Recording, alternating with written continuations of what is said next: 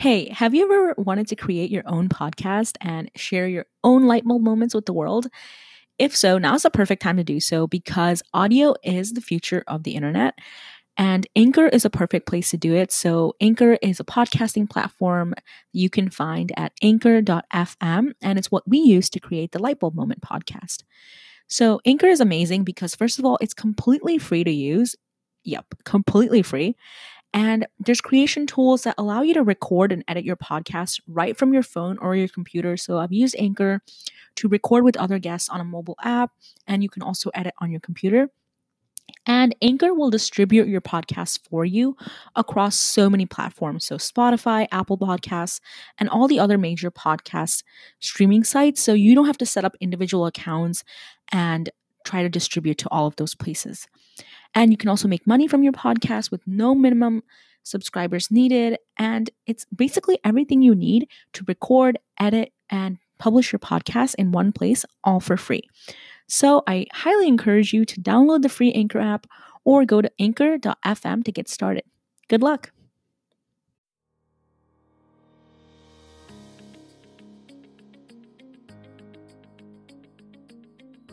Branding is everything. In today's episode, we'll be talking about how you can create a brand that resonates with your audience.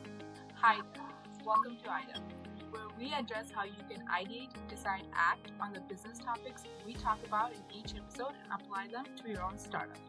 My name is Ganika Pinham. And I'm Varika Pinham. We're the founders of IDA, Ideate, Decide, Act. At IDA, we connect female founders to investors, one on one mentoring, and resources to help grow their business. In today's episode, we have Tara Eggenspiller, founder and designer of Angela Mariah Handbags, and we will be discussing how to create a strong brand and maintain authenticity within your brand identity. Welcome to the show, Tara. Thanks for being here.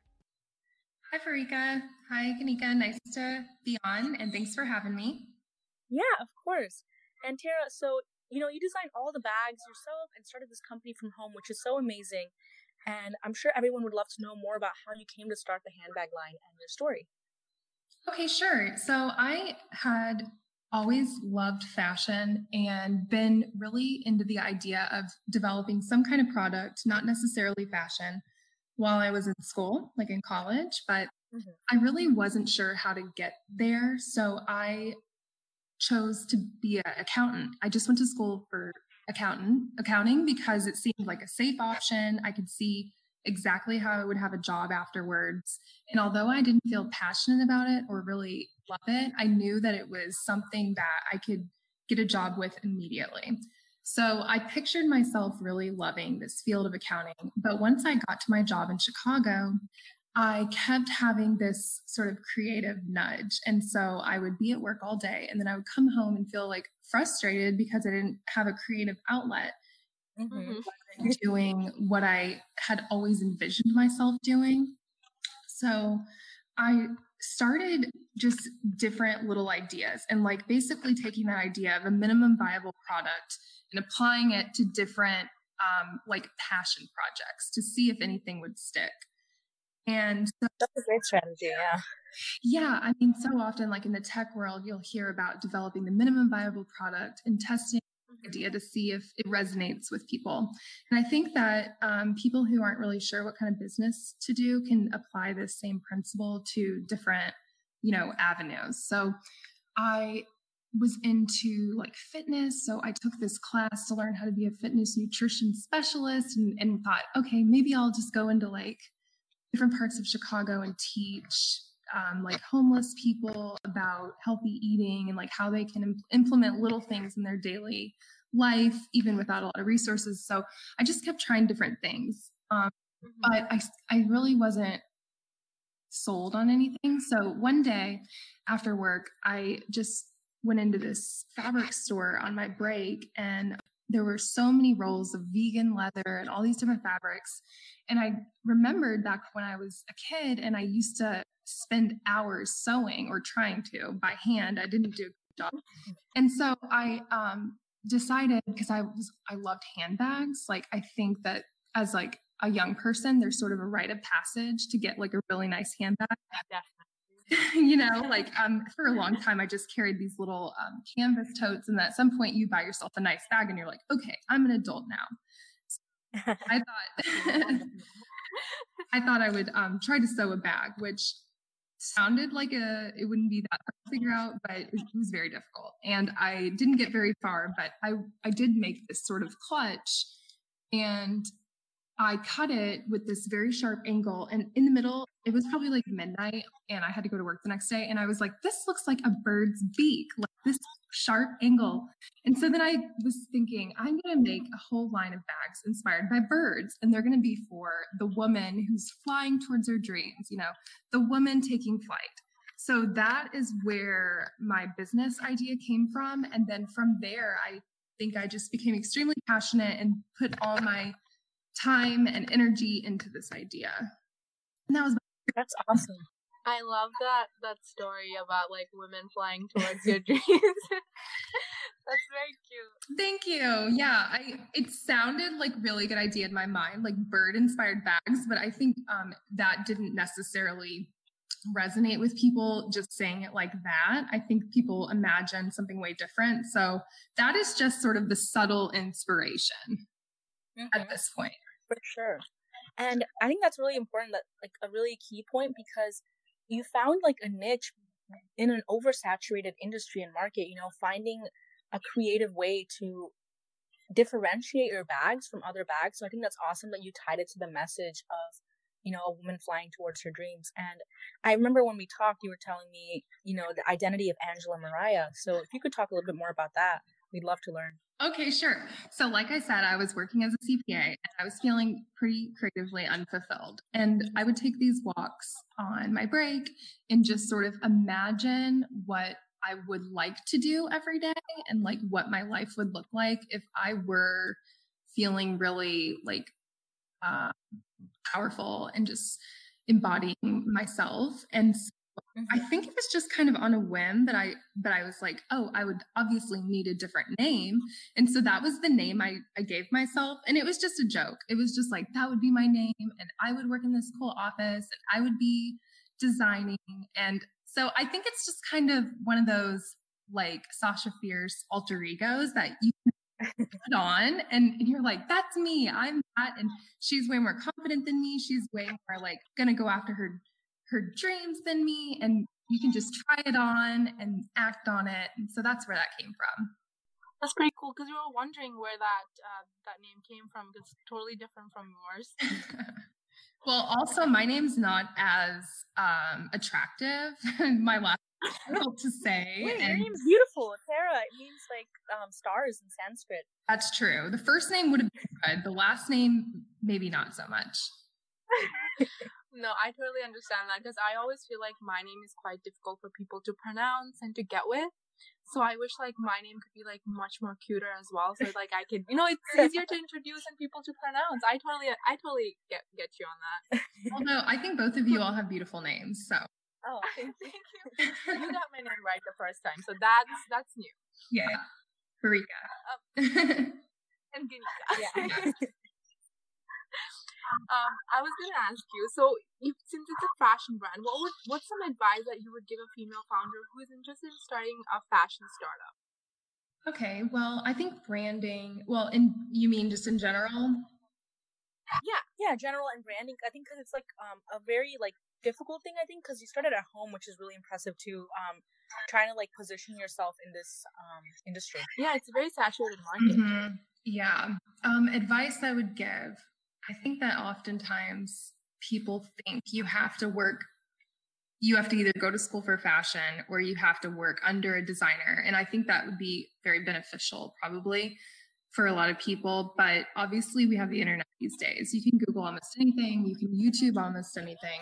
And i would say my number one advice is to do research and never or don't feel figure out a balance between feeling rushed to get a good product and also testing it because you can spend months and months developing a product and then no one no one likes it. Or you can take all this time and never figure out how to sell because besides developing a product so much is about can you market it can you sell it? And if you can't do those things you can have the best product in the world but no one will buy it. So I doing a lot of research and getting learning as much as you can about the design process though because there's a lot that goes into it Okay, that's a great tip. And um, two of the things that you said, you know, really um, stuck with me. So first, you said um, testing it, right? So what are some of the ways that you tested um, this handbag line? And then you also mentioned like learning how to sell and market because even if you have a beautiful bag, if you can't sell it, then you're not gonna, you know, get off the ground. Yeah. So as far as testing goes, like I said, I wanted to develop a line of bags inspired by birds. So what does that mean? Well, it meant that they would have this very distinctive triangular clasp that was supposed to resemble a beak. So I started sketching out all the different ideas I could think of of how a different how bags could incorporate this beak clasp. So once I sketched all these out, some things I did were sending this this page of sketched bags to like every girl I knew on Facebook and like asking them which one of these do you think is best? Like which one of these would you actually wear if it was real? So getting some ideas from I love that. Yeah. yeah. And then also asking like what are I, I made like a quiz on SurveyMonkey. I'm sure you guys are familiar with SurveyMonkey. Mm-hmm. mm-hmm. yeah. Okay and so like figuring out what do women look for in bags. Is it a unique design? Is it a certain like function? Do you need to be big or small? And of course everyone's different but there are certain trends that will emerge that you can think okay well if i can only afford to produce three bags they should definitely have these things on them. Otherwise you know they may not hit home with people. And so some of those things were like a lot of women, especially women who were like working, they want a bag that fits on your shoulder, not necessarily crossbody, but not um, a tote, like not like one of those top handle bags either. It's like the shoulder bag that perfectly fits under your shoulder. And so at first, I never even realized that was something people wanted. But after doing research, I realized that's something I needed to include. And then also for the younger demographic, a crossbody should have a chain on the bottom part because women like to have this extra bit of bling, like younger women. So that was something I didn't think about until yeah. um, getting a lot of research done. And then, so testing in that way. And then the other way of testing is once you have a sample made. So, like, there's this whole process of finding a manufacturer and communicating to them what you want to have produced. So then once I had a sample, there's all this testing to see is this product made well? So like if I put it underwater, will it what fabric? What happens to the material? Or if I close it and open it 500 times, like does this thing break? Because I actually got my little beak class beaks made. That was one of the most difficult things to get made was the beak closure. So I got it made and it turned out once you opened and closed it like 10 or 15 times, it would break. So I had to um, get it remade in a different way. So like if you don't test these things, you won't know how your product holds up. And I think that's true for anything, not necessarily fashion, but any physical product. Like you've got to stomp on it, throw it, ship it, put it in a box, see what it looks like when it arrives. Because if you're shipping things to people, like you need to know what it's going to look like when they get it. That's actually a really good point. Yeah, I wouldn't think of like, you know, like I tried a few times, but like 500 times the, you know, opening and closing it. Yeah. Stress testing it. That's pretty cool. Mm-hmm. Because on average, somebody's probably going to open and close their bag that many times course yeah. of a year or less. You know that th- that's a really good point because you not only went through like you know creating a brand that you know that's personal to you but also like functional to people like what would they like what's good what's bad you know from everything from the clasp to the material. So you've done some testing in creating your brand as well. So that is, you would say, one of the things like actionable steps that founders to take starting a fashion brand is to like test out the market, see what they want as well, right? Like do some research.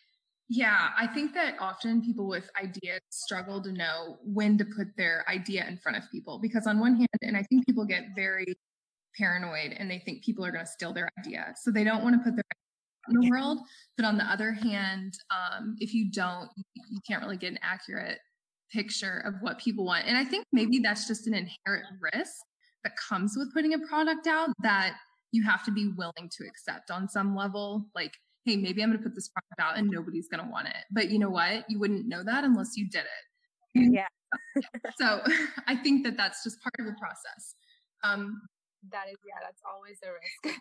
And that's just one of the risks I think you just have to manage and deal with as a someone starting any business or service or product. But yes, I would say that's definitely one of the steps is figure out a way to, even if it's just a small group of people. Like I have a friend who started a shoe line and it's really cool. It's just for women who are in construction and they're like these fashionable steel toed boots but for women because they've had to just wear i don't know what they wore before but they weren't like yeah the ugly construction yeah, yeah so instead of like putting her idea out for everyone in the world to see she found like a group of like 20 construction women to show it to. So i think that might be a safer way for for people with a new product to test their idea.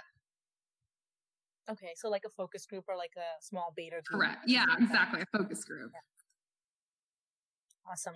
And you know, um, so you did all this testing, you know, kind of before your launch, but then, you know, after launching, you know, putting your product out there, you know, you have this audience now. What are some of the, you know, measurements or metrics you use to like figure out what's resonating with them and kind of ups and downs of your branding journey before you landed on your like, you know, final brand mm-hmm. identity? Because, mm-hmm. you know, probably first guess, you know, it's hard to get it yeah. right.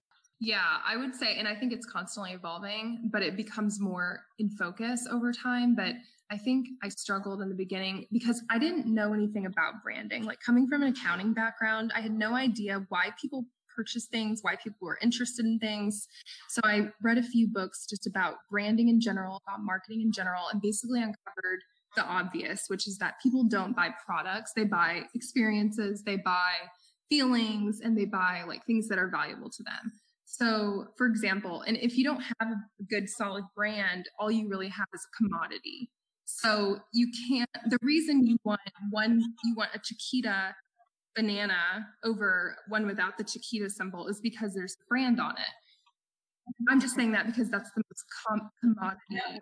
No, product. that's a great point. Like you said, you have a commodity. Yeah, yeah, or like a cutie's small little orange versus a regular orange brand. Yeah. want that one. Why? Because it has a cute little brand with it. And so I discovered through like learning about brand archetypes that, you know, people bought certain feelings that either they wanted to identify with or that they needed in their life. So like somebody who is a business person who works in a big office, they either are or they want to be someone who is known for having structure and dependability. And so they're going to go for brands that embody that structure and dependability, like BMW or like some really nice watch brand because they, they want to show that face to the world. And like somebody who values themselves as um, an adventurer and someone who's kind of rugged, they would probably prefer a Jeep because a Jeep car shows that particular side of themselves to the world. And so learning about all these things, the next step, like, so I would suggest anybody starting a brand to really learn about archetypes for one and figure out which archetype, like which feeling they want to have their brand give the world. So I guess the next step for me was figuring out which one I wanted to give to the world. And so I think when you have a service based product, you can very easily just go by what your personality is. But I think when you have a product, there's not always it's not always the same. So like your product may be something that has nothing to do with you person personality wise. So therefore you'd have to figure out a good archetype for your product to embody. So as a purse brand and most or many fashion brands are embodiments of like the lover archetype. So you know, like Victoria's Secret or um, Chanel, they all kind of inspire this feeling of romance, of allure, of mystery, you know, in the person who's buying it. And that's why they, that's why people go for those brands because they want to project that to the world.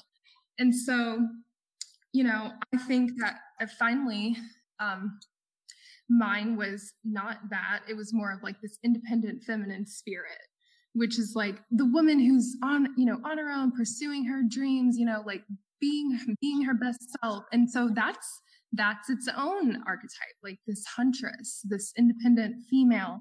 And so then the next step beyond that is to figure out, okay, wow, I know what I want to give the world, but how am I going to possibly make like show that through images and words and imagery, like figuring out how to actually demonstrate what you're wanting to say in actuality. And that's like a whole nother process in itself. And I think that's where you have to find your graphic designers, your photographers, photographers, you know, your skilled creative directors, because they're the people that can um, really bring forth your idea. But if you don't have a solid idea first, it will be hard to communicate with those people. Is that it? I don't know if any of that made sense. No, that definitely makes sense because one of the things that we learned in business school or just in general outside talking to a lot of people, you know, learning about these big brands like Nike and everything is it's not you know, it's not just about the product, but how you make your customer feel that they remember right? Even if you're like talking to a person, they remember how you made them feel a lot more than what you guys talked about, the nitty picky details. So I think that's a great point. What you made is, I think a takeaway point from this episode, I would definitely say is, what do you want your customer to feel from your brand? and your yours definitely embodies that confident go-getting women and i checked out your website they're beautiful handbags they're very like bossy, you know, I want to go to office, I want to own this. If they're very structured, they're for that confident woman, I would definitely say so. Yeah, I like what you said, like about learning in business school and Nike, like what you want to your customer to feel, and also like what you think your customer wants to project to the world.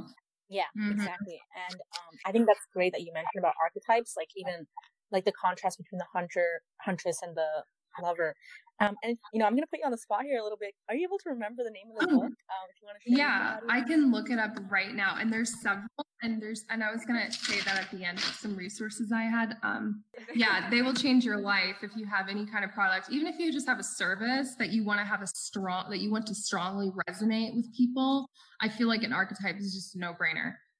Yeah, that's super interesting.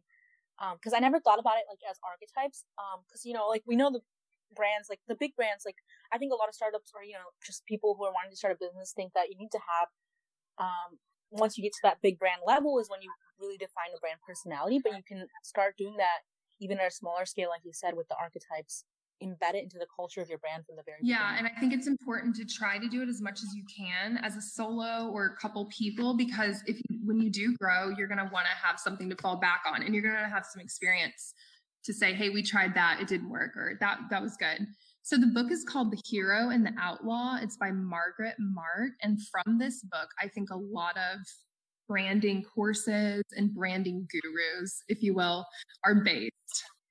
Because it's like the Bible. That's awesome. Thank you for branding. Yes. That's super great. Um, and we'll definitely uh, make sure to let everyone know about this book and check it out ourselves as well.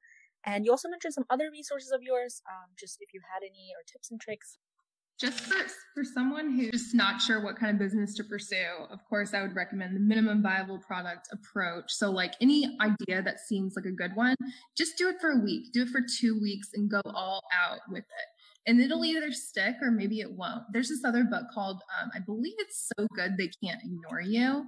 And the whole idea of this book is once you commit to something, that's where passion comes from. Passion generally does not precede the thing. So it's like people who are involved in science for years and years and years. Oh, wow. 20 years later, they're like extremely passionate about it, but that's because they've gotten good at it. So that's another thing. That's super powerful. Yeah. Passion doesn't precede. Yeah, exactly. Like I really thought, and so sometimes I'm worried, like, oh my gosh, what if I had stuck with accounting for a long time? Do you think that I would have become about it eventually. but I think that there is an exception and certain things just aren't right for your personality, period. Yeah. That's one of those things for me. But for getting like tips for people who are looking to brand like either their product or their service. So I would say, of course, think about yourself. Take some of the quizzes that are available online about archetypes, figure out if any of those are you.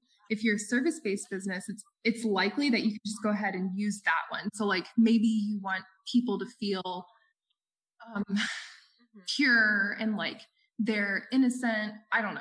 That would be the caregiver archetype. And so therefore you can like incorporate white, light blue, you know, fun fonts, butterflies, you know, things that are very innocent into your brand.